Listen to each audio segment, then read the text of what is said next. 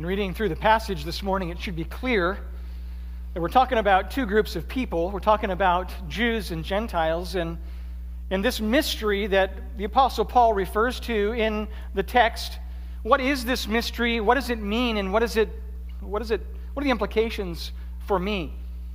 We're going to see through the, the course of this passage that there is oneness between Israel and between those who are Gentiles who've been brought in, but there's also distinctiveness. Oneness, yet distinctiveness. And as you know throughout the scripture, there are these, these, these parallel tracks of, of ideas that seem to be so opposite one another, and yet they're consistent with one another. This is one of those.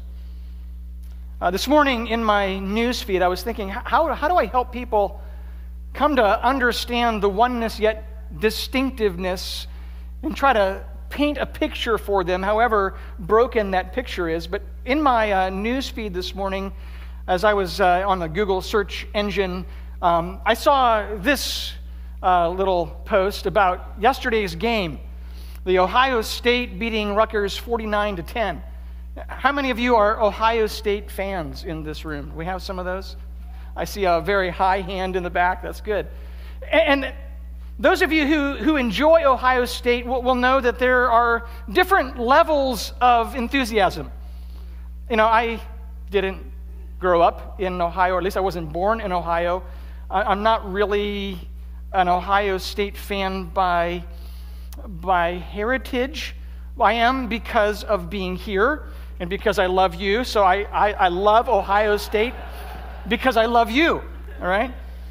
But then there's those of you who not only grew up in Ohio, but also grew up in Columbus. And so there is this sense in which there's ownership. This is my hometown team. This is the team I love. And matter of fact, yesterday, as I was here, there was uh, the, the, the guy who helps to clean the church was listening to the game. There was a obvious interest in his mind, at least, as he was listening to the game. I've realized that uh, being an Ohio State fan for some of you is an obsession. We were looking for homes, and there are actually rooms devoted to Ohio State. I just could not believe it. How is this possible?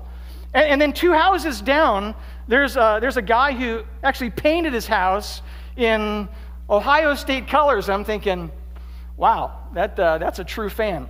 Maybe a, verging on ridiculous, as it, as it were. But you can understand that the, the layers of enthusiasm begin to increase with the proximity that you have to Ohio State. So that if you are or have been a student at Ohio State, you can feel the victories and you can feel the defeats in a way that those of us who've never gone will never experience. And, and those of you who are employed at Ohio State and, and even maybe uh, work for the team, the Ohio State football team. There's a, a, another layer of, of interest and excitement when they win, and there's this burden and agony when they lose. Now, imagine if you were actually on the team or had been part of the team at some point. When they win and when they lose, you feel it in a different way. And in some ways, it provides a, a, a little bit of an illustration for us. Those of us, most of us in this room, who would consider ourselves outsiders in terms of the fact that we have not been born as individuals who are descendants of Abraham and thus Jewish, those of us who are Gentiles who have been brought into Christ because of faith, we can certainly enjoy the victories, but we'll never experience the victories like those who are born as Jews, those who are descendants of Abraham, those who can say, That is my heritage. That is my Messiah. He is part of me. And we can enjoy the benefits as those who are Gentiles brought in. But there is a layer of oneness and yet distinctiveness that we're going to talk about a little bit more this morning.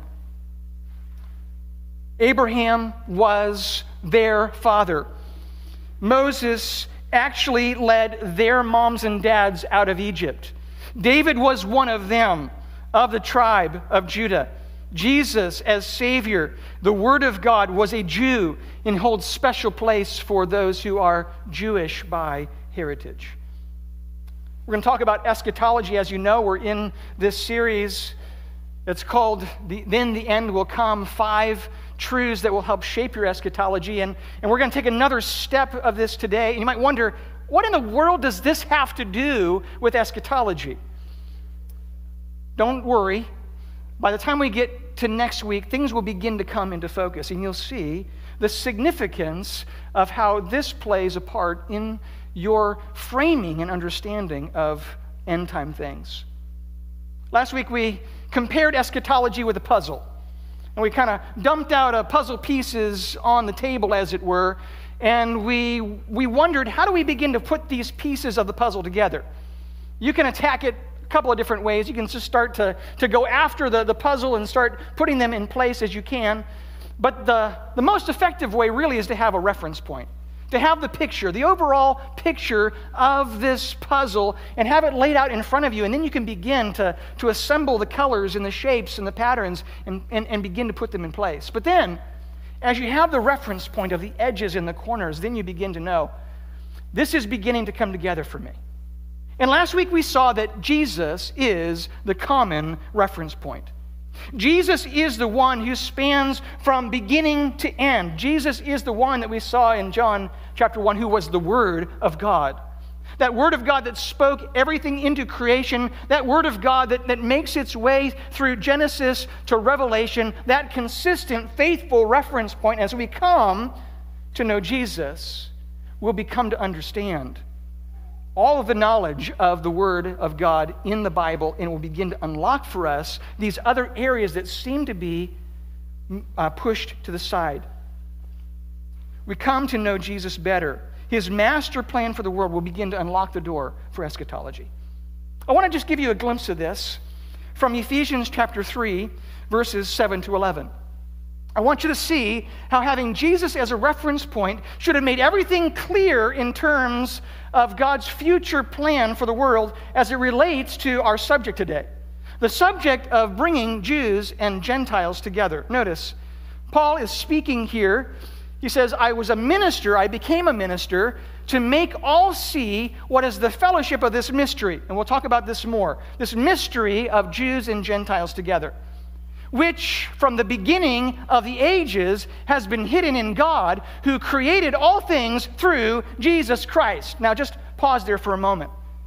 In the Apostle Paul's mind, this mystery was so clear in God that it should have been obvious. God, who created all things, the mystery of this fellowship this partnership of Jew and Gentile was so obvious if they had just known God, they would have been able to put all the pieces together. From start to finish, this plan was the same. This is not a plan B in God's operation of salvation. We'll see that in a moment. It says now, to the intent that now the manifold wisdom of God might be made known by the church to the principalities and powers in the heavenly places according to the eternal purpose which he accomplished in Christ Jesus our Lord. This mystery of Jew and Gentile together would ultimately culminate in this, this fellowship called the church, and this church would be the mouthpiece to say, God wins. God will have his way.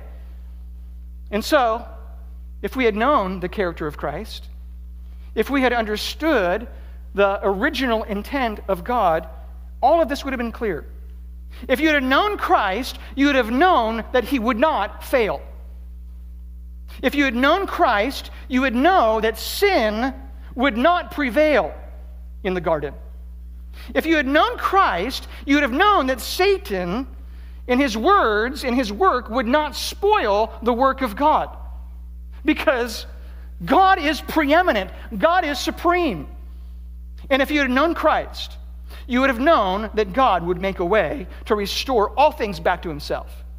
If you had known the character of God from the beginning of the world and the and the strategy, the master plan that he had for his creation, you would have known that nothing could have disrupted his power. Nothing could have gotten in the way and interfered with his master plan.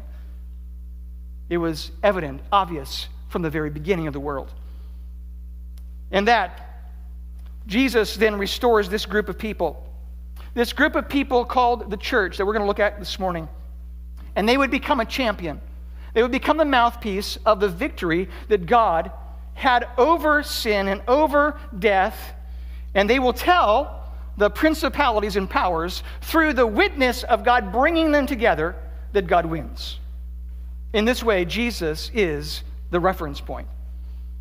So this week we're going to talk about and take a closer look at this union, this union of Jews and Gentiles.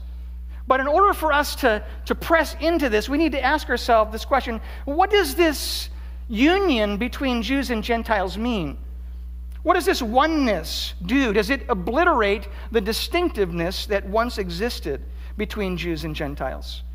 And to answer this question, we're going to look at Romans chapter 11. So if you're not there already, please turn with me to Romans chapter 11, page 947 in your Pew Bible.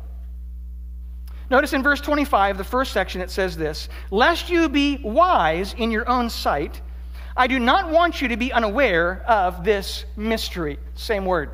The same word that the Apostle Paul use, uses in Ephesians chapter 3. We're going to look first of all at the mystery of the gospel. This mystery that Paul also refers to here in Romans 11. This mystery, which is something hidden, something that was not fully manifested at the time. It's the same word, like I said, that he uses in Ephesians chapter 3. It's the same word, word that he uses in, in Colossians and, and throughout the New Testament that, that always refers to this union between Jews and Gentiles. But before we press in too deep, I need to make sure that we're all on the same page as it relates to who are the Jews and who are the Gentiles. Jews, as we'll find in Romans, are the descendants of Abraham, ethnic Israel. The word Jew originally derived from the word Yehuda, which is the word Judah. It's they looked to Jesus, the Messiah, who was from the tribe of Judah, and they uh, established their identity on this future king, this future Messiah. Everything that, that they were, all their identity was resident within this one who would be the Messiah. But Paul will tighten this definition in Romans chapter 2, verses 26 and 29. Well, he'll help us to understand that, that to be a Jew is more than just being a descendant of a Jew, it, it requires something more when he says, For no one is a Jew who is merely one outwardly, nor is circumcision outward and physical, but a Jew is one inwardly, and circumcision is a matter of the heart, by the Spirit, not by the letter. His praise is not from men, but from God.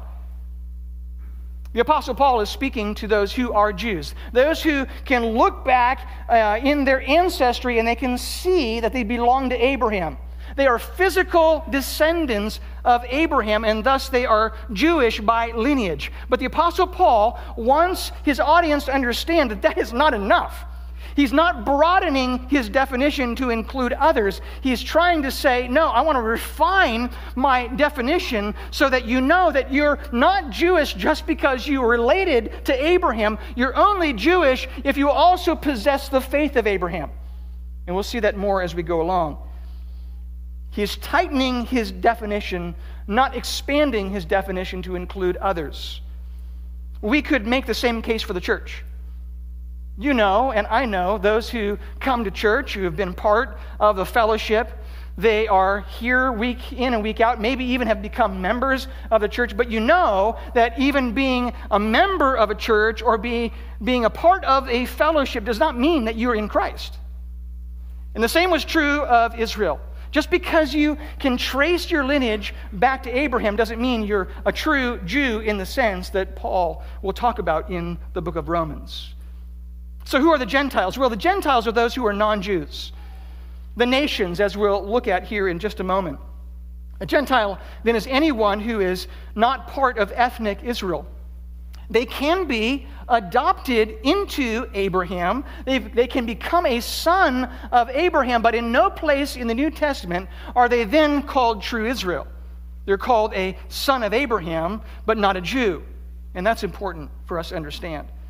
They were granted all the same privileges of Israel faith in God, forgiveness of sin, access to God through prayer, the indwelling Holy Spirit, and special status as the children of God, which, by the way, was a teaching that made the Jews kind of bristle.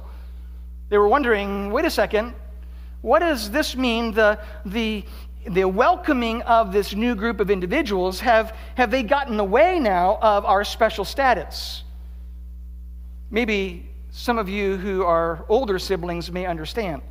When your younger brother or baby sister is born, you realize that all the attention that you got as a, as a, as a child has been rediverted. The focus has been redirected. You no longer occupy that special, singular status that you once had, that favored treatment. Now it's shared.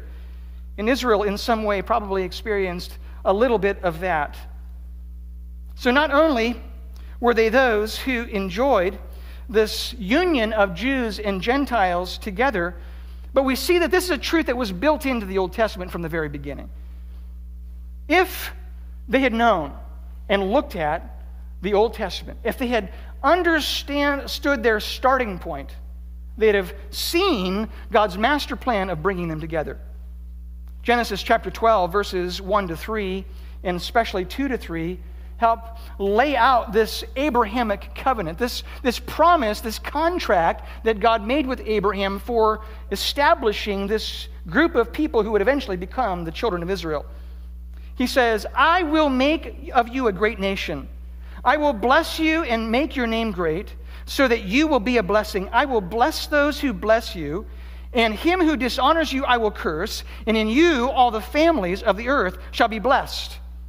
Every family, every people, every nation, every group, every race of people who put their trust in God can enjoy the benefits of what God was promising to Abraham. That was the original plan of calling them apart from the nations and calling them to himself.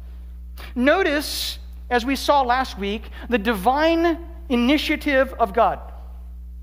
God will make, God will bless. God will curse. God will do it. It rests on His name, it rests on His reputation, it rests on His power to carry it through. So you can believe it's going to happen. God will do this. The promise of Abraham is so sure, is so, is so faithful and dependable that the Apostle Paul refers to this in Galatians chapter 3, verses 8 and 9. Listen to this. Paul is writing, and the scripture foreseeing that God would justify the Gentiles by faith, preached the gospel beforehand to Abraham, saying, In you shall all the nations be blessed. So then, those who are of faith are blessed along with Abraham, the man of faith. If you had known God in creation, you would have understood that He would bring the peoples of the world together. And if you had understood and paid attention to God's promise to Abraham, you would have known that God will bring the peoples together, Israel and the nations. But it doesn't stop there. If you had known God's heart as represented by the law, then you would also have seen the same truth the truth that is prevalent throughout the Old Testament, and especially through the, the Exodus in Leviticus in Numbers. But I'm just going to call your attention to two. First, in Exodus chapter 12, verses 43 to 51. And this is significant because Israel has not yet left Egypt. Israel has not yet been at Mount Sinai. They have not yet received this Mosaic covenant, this, this contract of God to his people to help continue to establish them as his own. But notice what he says This is the statute of the Passover. Nor foreigner shall eat of it. If a stranger shall, shall sojourn with you and would keep the Passover to the Lord, let all his males be circumcised, then he may come near and keep it. He shall be as a native of the land. That's significant. There should be one law for the native and for the stranger who sojourns among you. I will see them as the same person. They will have the same law. They will enjoy the same benefits. And then in Numbers chapter 15, after a long list of all the things that uh, Israel was permitted to do in relationship to sacrifices, burnt offerings, free will offerings, grain offerings, and drink offerings, he comes to this conclusion in verse 14. And if a stranger is sojourning with you and wishes to offer a food offering, he shall do as you do. For the assembly there shall be one statute for you and for the stranger who sojourns with you. A statute forever throughout your generations. You and the sojourner shall be alike before the Lord. One law and one rule shall be for you and for the stranger who sojourns with you. In this way, nothing has changed. In this way, the plan of God for uniting Jews and Gentiles has remained fixed and consistent. It was obvious that until Jesus came, though, that Jews and Gentiles would access God on the same terms, the same reference point, the same faith in Jesus. Abraham believed God, and it was counted to him for righteousness. Jew and Gentile both could enjoy fellowship in relationship with God through the same faith, the faith they shared with Abraham. So, why does this matter? Well, it matters because of the continuity of Scripture coming into focus again. It, it matters because we see that God's original plan for salvation has not changed. From Old to New Testament, it, is, it has been consistent. He always intended the Jews and Gentiles to enjoy relationship with Him through faith the faith that was counted as righteousness, relationship with God, worship of God happened not because of genetics, it happened because of faith. And Israel should have understood this. So there's two statements I want to kind of bring to a head for us today in our focus today, our, our, our talking today. And it's this just as a distinct Israel should have understood their future union with the Gentiles in the Old Testament, so too a unified Gentile who enjoys unity with Jews because of faith in Christ should understand their continuing distinctiveness with Israel. And in this way, the church has not replaced Israel. In this way, the testimony and consistency of the plan of God in salvation in bringing Jew and Gentile together has been the same from start to finish. From the very beginning of creation until the future day, now that we're in the church age, God, in bringing Jew and Gentile together, does not mean that now the, Jew, the Gentiles in the church replaces the promises given to the Jews, and we'll look at that more next week. This is significant truth. So we see the mystery of the gospel. We see the mystery of the gospel that was contained all the way from the beginning. We see the mystery of the gospel that is resident and active through the faith of God working in the hearts of Jews and Gentiles alike to bring them into relationship with one another, oneness, yet distinctiveness. The mystery of the gospel. Now let's turn our attention to the means of grace to the Jews and Gentiles. The means of grace to the Jews and Gentiles we see Again in verse 25. Lest you be wise in your own sight, I do not want you to be unwise of the mystery, brothers. A partial hardening has come upon Israel until the fullness of the Gentiles has come in. The means of grace to the Jews and Gentiles is not to make them the same, but to allow there to be oneness and yet also distinctiveness.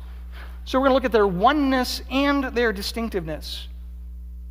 Paul, in describing this special plan of God, is speaking directly to the Gentiles in the audience that he's writing to. He wants them not to get cocky. Don't get cocky. Don't think that just because God has turned his attention to you and has allowed you to enter in on the same terms as the Jews, don't think that now God has set the Jews aside and wants nothing to do with them.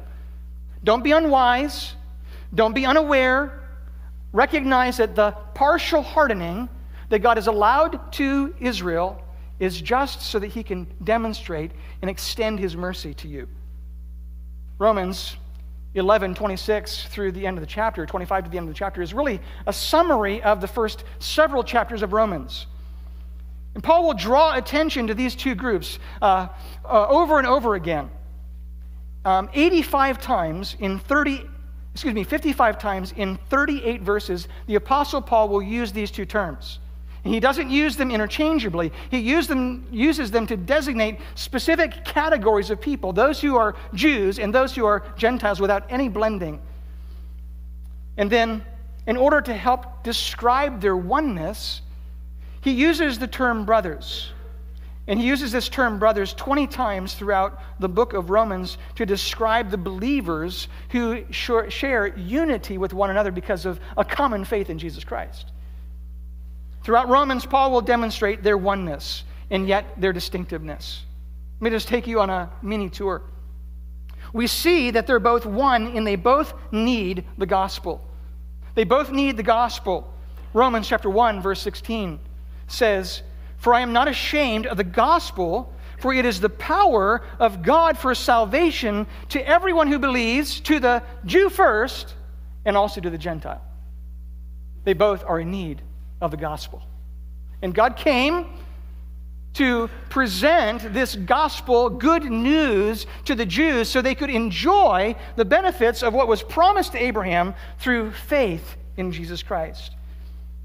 Both are also going to be judged because of sin. They're going to be judged for sin.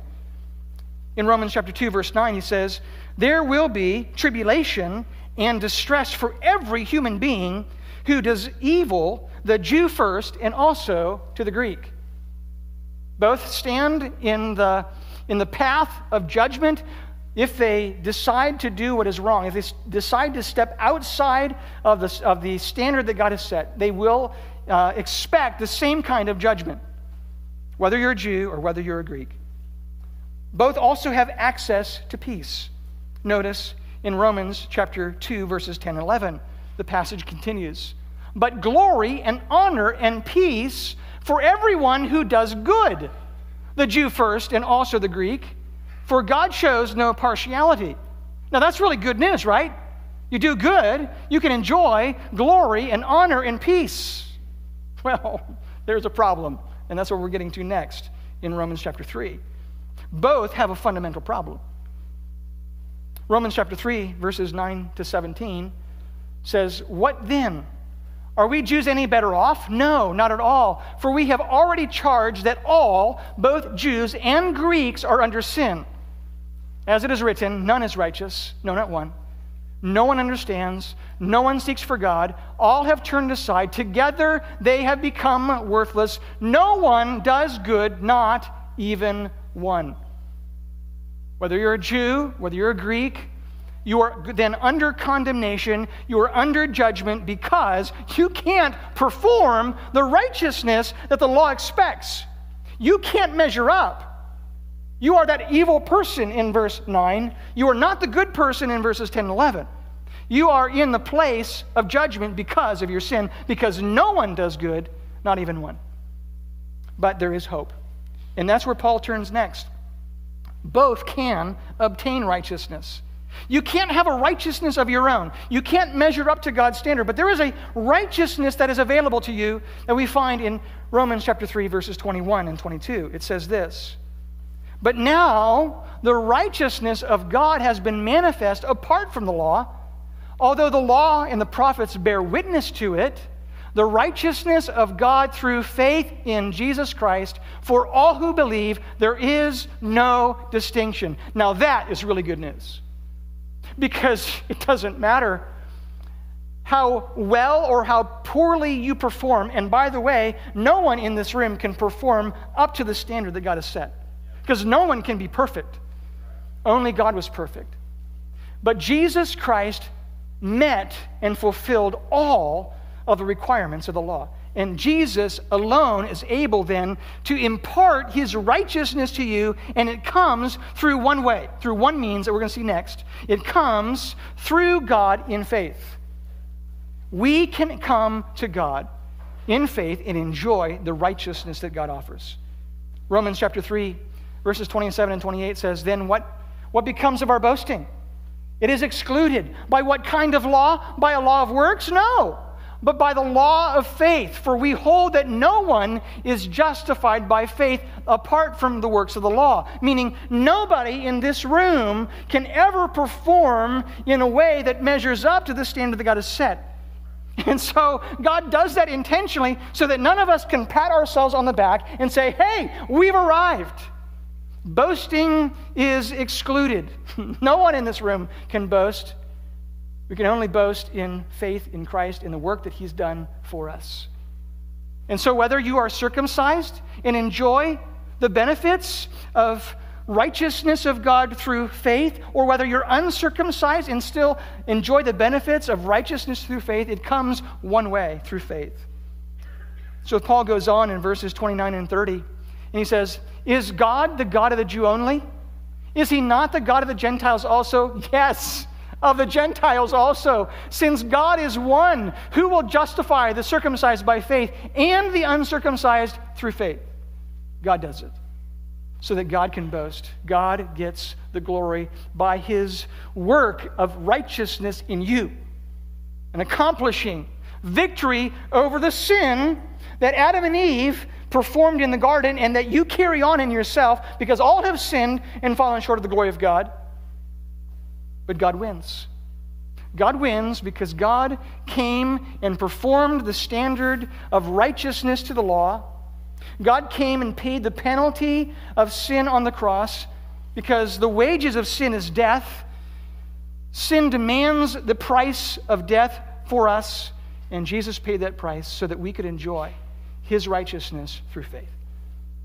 Do you this morning, have you this morning enjoyed the benefits of all that God gives through his Son, Jesus Christ?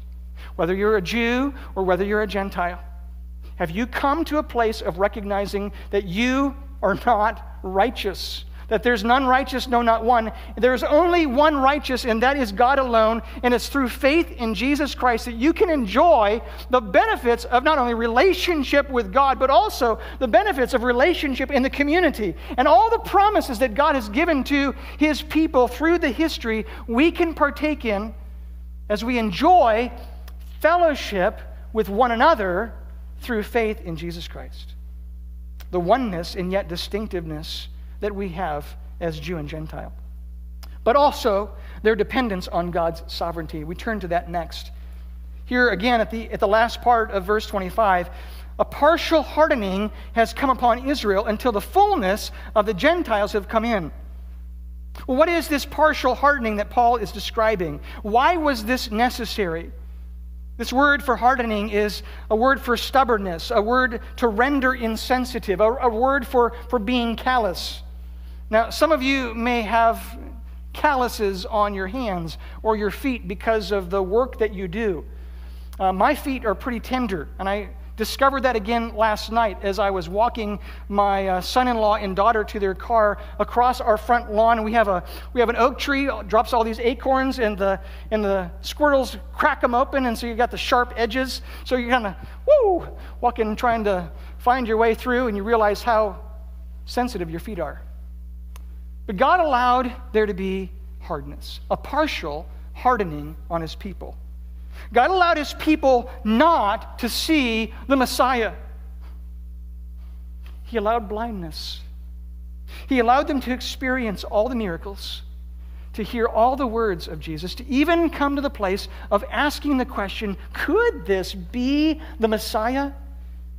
And yet, for all of that, they still rejected him. For all of that, they still put him on the cross. And it was all a part of God's master plan to bring in the Gentiles, as we find. The next few verses will help us to see this and re- will reiterate this promise. Verses 26 and, tw- and to, uh, 28, excuse me, and 29 tell us, as regards to the gospel, they are enemies for your sake, speaking of the Jews. But in regards to election, they are, they are beloved for the sake of their forefathers. For the gift and the calling of God are irrevocable, meaning they became enemies, the Jews, of the Messiah by killing Jesus on the cross. But it wasn't a surprise to God, it was part of his divine plan. It didn't interfere with God's purposes for them as a people. He still intends to keep his purposes because he wasn't surprised by the rebellion. And the rebellion, by the way, wasn't anything new. It was the same rebellion that God saw time and time and time and time again, and yet still continued to affirm his promises to them, his commitment to keep his word by his power. Same is true of Jesus in being put on the cross. He didn't need a do over. He didn't need to start from scratch. He didn't need a new people, like what you find with Moses there at Mount Sinai. Jesus continues, or God affirms his covenant to Abraham, Isaac, and Jacob. He will continue to be faithful to a people who are rebellious to him. Verses 30 to 32 of chapter 11 For just as you, Gentiles, were at one time disobedient to God, but now have received mercy because of their disobedience, so they too, meaning the Jews, have become disobedient, in order that they, by mercy, the mercy shown to you, they may also receive mercy. For God has consigned all to disobedience that he may have mercy on all.